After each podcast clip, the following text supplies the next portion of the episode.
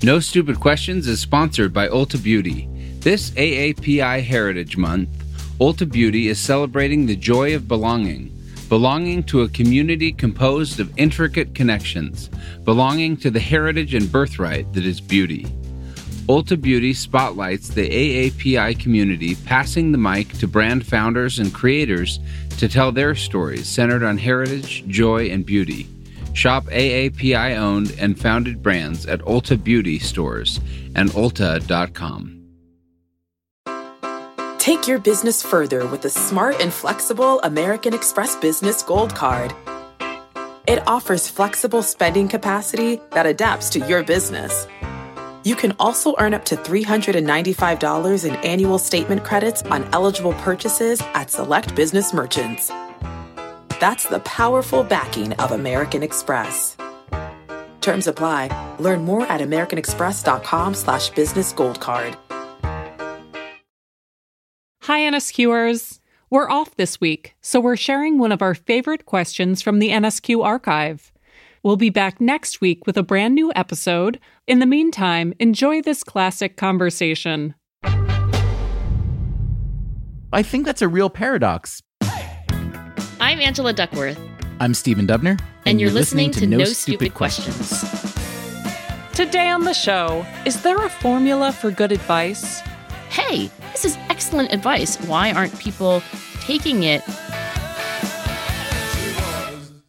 Stephen, I wonder what the very best piece of advice you've ever received was. Oh, that's so easy. I can't believe you're even asking me that, Angela. now I really want to know.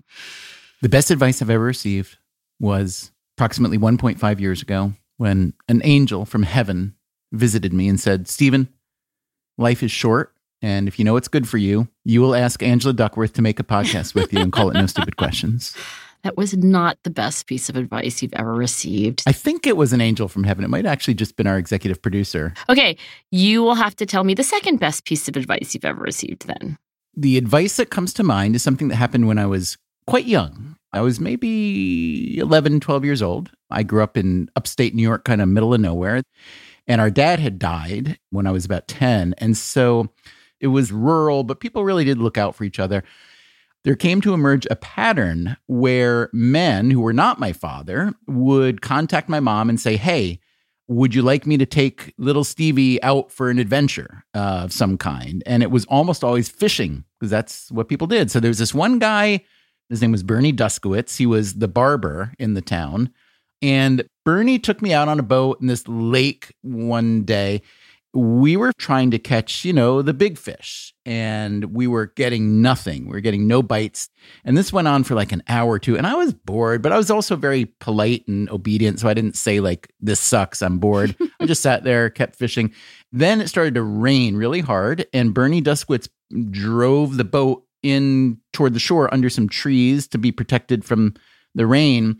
And all of a sudden, we started catching all these fish but they were little fish, too little to keep. But I was having a blast. Then the sun comes out, and Bernie Duskowitz pulls up anchor and drives right back out into the middle of the lake. And even though I was kind of quiet and shy and obedient, I said, Hey, what are we doing? This is the best fishing spot ever. And he said, Eh, these are just the little fish. We don't want to keep catching them. That's not really worth the time. Let's go catch a real fish. So we went back out. We never caught a real fish. We literally sat there for another two hours catching nothing. But the lesson I took away after much rumination was that sometimes it is really a good idea to go for the big fish, to not be satisfied with the little easy target in front of you. Even if you spend a lot of your time pursuing the big goal and it doesn't work out, and that's something that I don't know, for some reason that day stuck with me long enough that I was able to process it. And as an adult, think about that all the time. It's one of the reasons I really fell in love with economics. One of the central tenets of economics is opportunity cost. Right. If you spend all your time catching the little fish, you won't have time or develop the technique or the patience to ever catch the big ones. I think it's the best single piece of advice that's ever been sent my way, even though it wasn't really meant to be advice. Do you know what? I asked you this question today, but I asked Jason this question recently. I think he more or less gave the same exact answer. Bernie Duskowitz took Jason fishing also. He was a promiscuous fisher. You're so literal, Stephen. Very odd coincidence. I don't remember who the person was who gave him the advice. It was just essentially like take a risk, apply for the job that you don't think you're going to get, send a note to someone who you don't think is going to reply. And around the same time, I was reading the collected writings of um who's the guy who started Singapore? Like Lee something. I'm so like but anyway, he said that one way to run a country and to create a culture is to avoid risk and to therefore avoid failure. And then he said, but the motto of Singapore should be who dares wins. This was apparently the motto of the British Special Forces. And I think that's the moral of the fish story, right? Yeah, I think opportunity cost is this notion that until you acknowledge it head on, we don't necessarily think about very much because it's easier to measure the things that you've done rather than not done.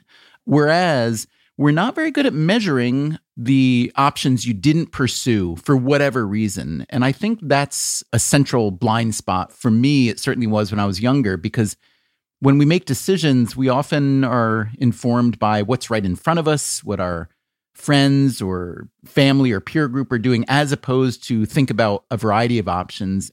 If I'm spending five hours doing X, that's five hours I can't spend doing Y. Years and years later, I heard advice from a friend who became a real mentor to me. He was an acting teacher of all things, and I wasn't an actor. So the circumstances were a little bit odd. And this was advice that came from Stella Adler, the acting teacher, and she had gotten it from Stanislavski before her.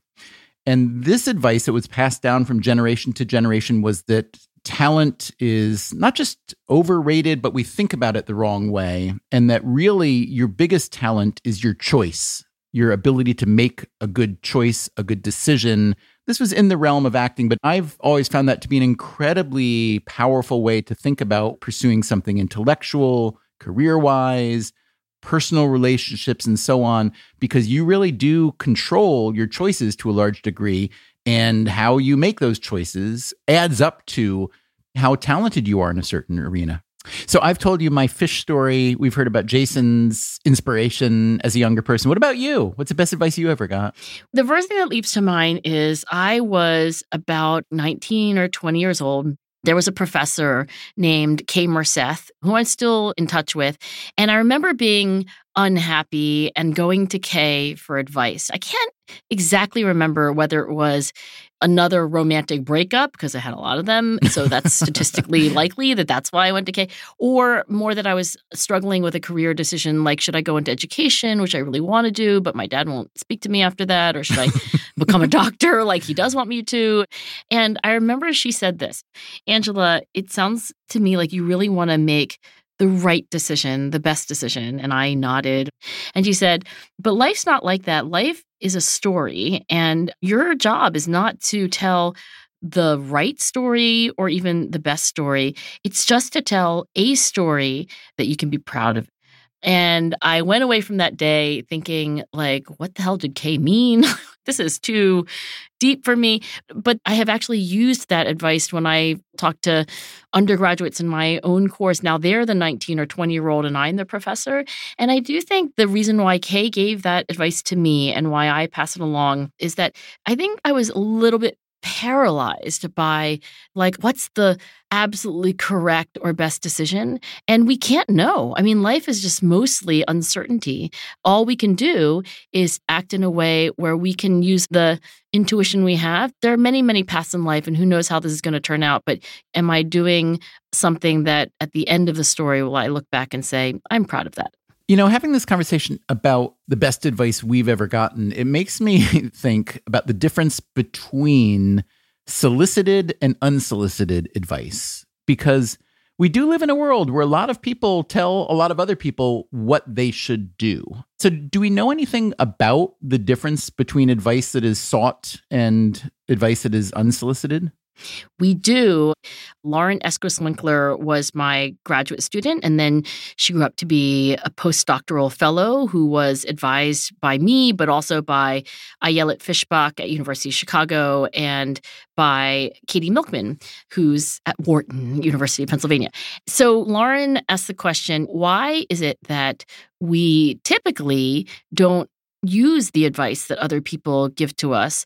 And she was in particular thinking of when it was unsolicited. Is that true that we typically don't follow advice? Do we know that? I think that what Lauren was thinking about is that many, many interventions don't work. For example, the Food and Drug Administration or whoever is trying to get you to eat more vegetables or to exercise more, or you do an intervention as Lauren and I had done with teenagers, trying to get them to sleep more. Because did you know that if you slept even an hour extra because you're so sleep deprived that you're going to feel better, you're going to be more energetic? We had done interventions like this for years, and sometimes they worked, but so often they didn't. And I think that gave her the question like, hey, this is excellent advice. Why aren't people taking it? And upon some reflection, she realized that it was unsolicited. so she said, Look, I think what's going on is that there is an unintended consequence of advice in that when we receive it unsolicited, we can feel kind of stigmatized. Like, why are you giving me advice? You must think I need advice. right. And, and she decided that she would turn this on its head by instead of giving advice to teenagers whom we were trying to help do better academically, she would ask them for their best advice. Like what you just did with me is essentially what we did with these teenagers. Like, what's the best advice you can think of to give another teenager? And are they giving this advice to the adult academic researchers or are they giving advice to their peers? We had students give advice to a slightly younger person. Ah. Okay. So that tends to set a very nice dynamic because that's something that's kind of normal. For example, in both of our stories, the person giving us advice was older. So we were trying to elicit from these high school students what their intuitions were about how to get homework done instead of procrastinating, about how to respond to a failing grade on a test without crumbling into never ending despair. And so we randomly assigned about a thousand high school students to the condition where they had to give advice to other students. They did this by just taking a very short survey. They answered some multiple choice questions, you know, where's the best place to study? Which of the following do you think is the most encouraging thing to remember when you're not doing well, and then some open ended questions as well. And then there was a control condition. And what we found was that giving advice can be extremely motivating. And in fact, the following marking period, the report card grades were higher in the class that the students most wanted to improve in, as well as math. We picked math because everyone in America seems to hate math. That's wonderful and kind of amazing. But how do we know that the advice is any good or does it not matter? I mean, that's not what you were going after in this case, right? In this case, you're going after whether the people who gave advice did better themselves, correct? That's right. In this case, the outcome was not, oh, who receives the advice, what happens to them, but that these students themselves, the advice givers, were going to do better. But let me tell you what else we did. We just read everything that the students said, and they gave shockingly awesome advice, Stephen. For instance, oh, you know, cell phones. Here's the thing put it on mute, hide it in another room, give it to another person. And I literally had studied that as a self control researcher as something that absolutely you should do. And I knew the reasons why you should do it. And here we had 15 year olds sounding like the sagest of sages saying things like that. Or, you know, when you fail something, it's not you as a person, it's just that this thing happened. And, and you should always look for something that you can learn from it. And I think what this advice giving experiment taught me is that we don't always do what we know is best. Sometimes you get advice from somebody and you'd never thought of it before. You're like, oh my goodness, you are right. We should always go for the bigger fish. But I think sometimes we are just reminded of things that we knew in some way, shape, or form. And I think there is a lot of unused wisdom lying around inside of ourselves. Still to come on No Stupid Questions, Stephen and Angela discuss when to ignore other people's guidance and follow your gut instead. I sometimes do reject the advice and sometimes I don't. Maybe it's half and half.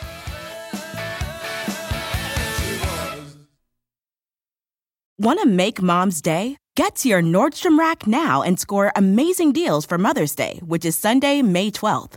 Find tons of gifts from only $30 at Nordstrom Rack fragrance, jewelry, luxury bags, activewear, beauty, and more. Save on Kate Spade New York, Stuart Weitzman, and Ted Baker London.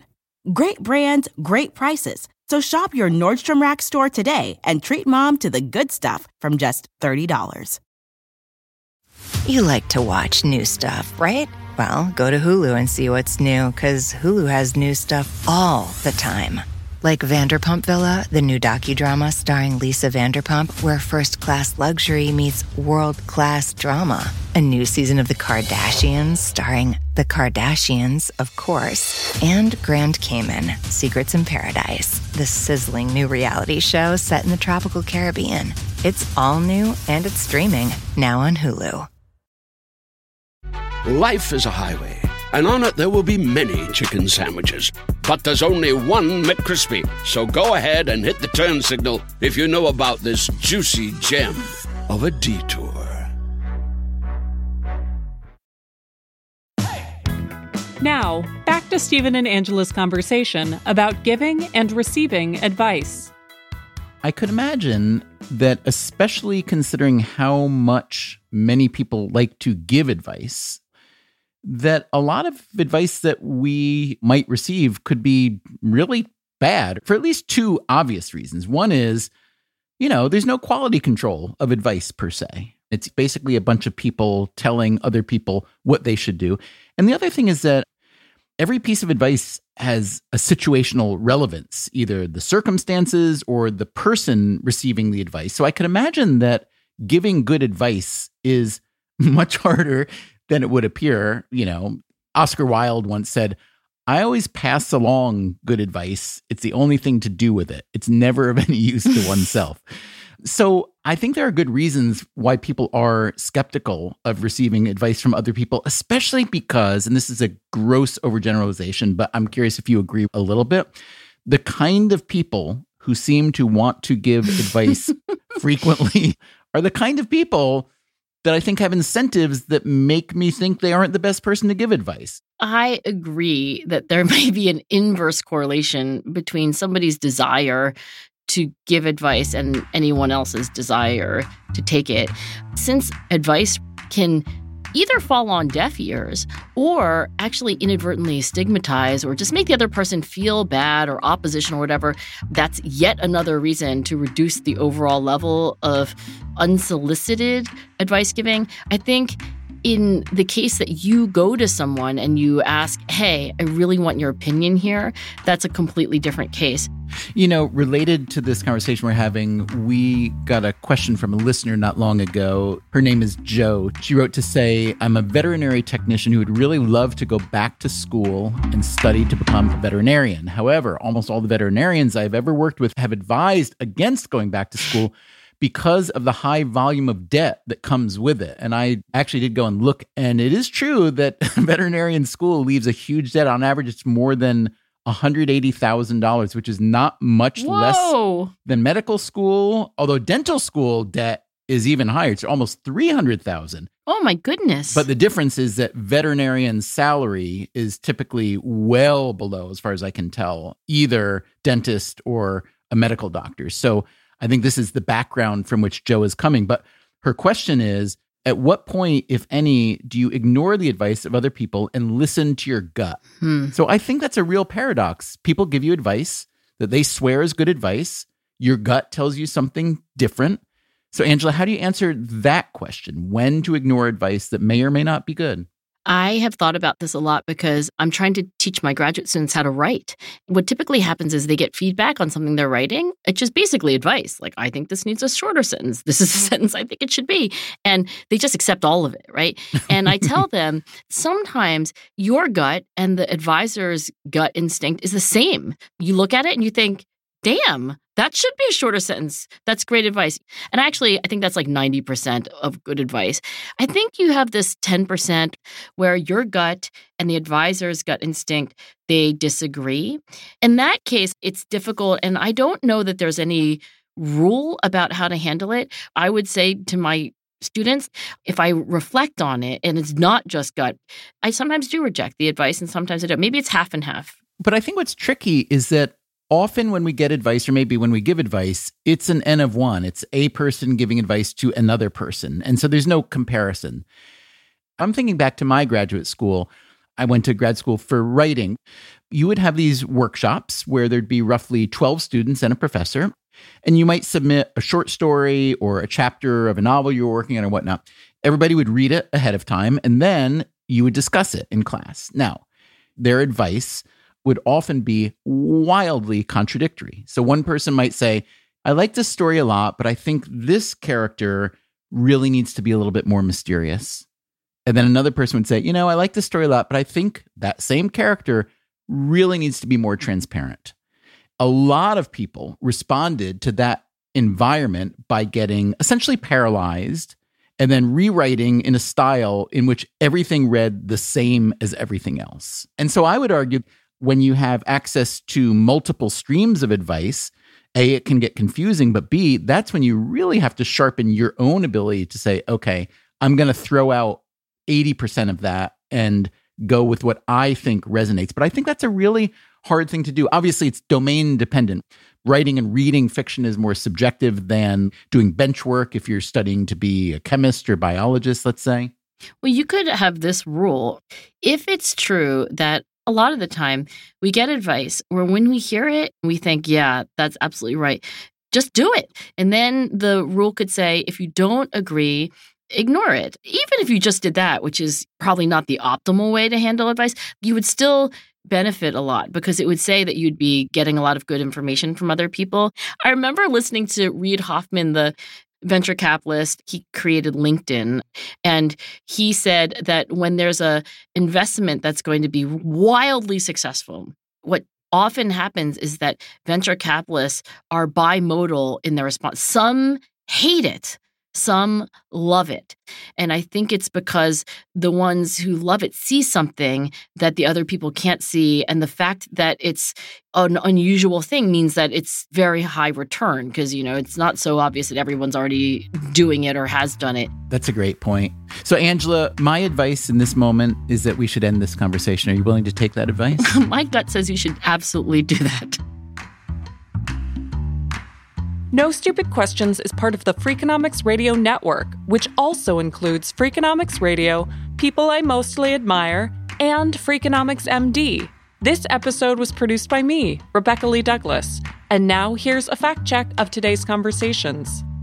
Angela shares that she's reading the collective writings of, quote, the guy who started Singapore, but she can't remember his full name. Angela was thinking of Lee Kuan Yew, Singapore's first prime minister, in 1958, Lee helped to negotiate Singapore's status as a self governing state within the British Commonwealth and ran for office on an anti colonialist, anti communist platform. He was elected prime minister in 1959 and held office for just over 30 years. Later, when describing why many interventions don't work, Angela references the Food and Drug Administration's attempt to get Americans to eat more fruits and vegetables. An initiative like this would more likely be the purview of the Office of Disease Prevention and Health Promotion, which, like the FDA, is part of the Department of Health and Human Services. The office focuses on creating programs, services, and educational initiatives to reach national public health objectives, whereas the FDA is responsible for ensuring the safety of drugs, cosmetics, and our nation's food supply. Also, Angela says that everyone in America seems to hate math. It's true that the average American student isn't great at math.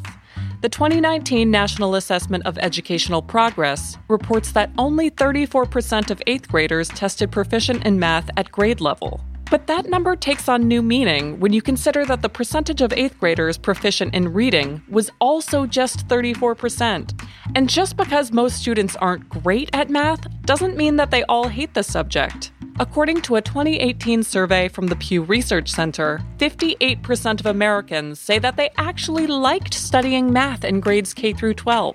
That's it for the fact check. Coming up next week on No Stupid Questions. Why is Angie stepping down as CEO from the nonprofit she founded? I am not someone who wants to lead. I want everyone to use my ideas and pay attention to me, but I don't want to do the hard work of leadership. That's next week on No Stupid Questions. No Stupid Questions is part of the Freakonomics Radio Network, which also includes Freakonomics Radio, People I Mostly Admire, and Freakonomics MD. All our shows are produced by Stitcher and Renbud Radio. Our staff also includes Neil Carruth, Gabriel Roth, Greg Rippin, Morgan Levy, Zach Lipinski, Julie Kanfer, Ryan Kelley, Jeremy Johnston, Jasmine Klinger, Emma Tyrrell, Lyric Bowditch, Jacob Clementi, and Alina Kulman. Our theme song is And She Was by Talking Heads. Special thanks to David Byrne and Warner Chappell Music. If you'd like to listen to the show ad free, subscribe to Stitcher Premium.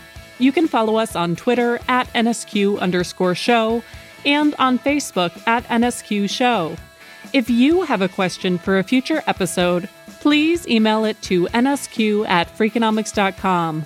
To learn more or to read episode transcripts, visit freakonomics.com slash nsq. Thanks for listening. Is that an episode? Does that work? I would never be a good producer. The whole podcast, I'm like, are people listening to this? The Freakonomics Radio Network, the hidden side of everything. Stitcher.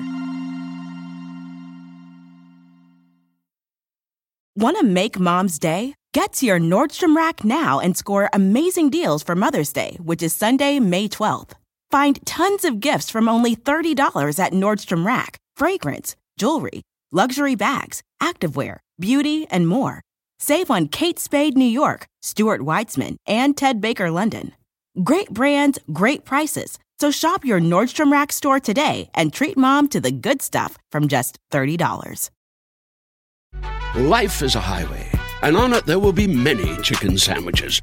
But there's only one McCrispy. So go ahead and hit the turn signal if you know about this juicy gem of a detour.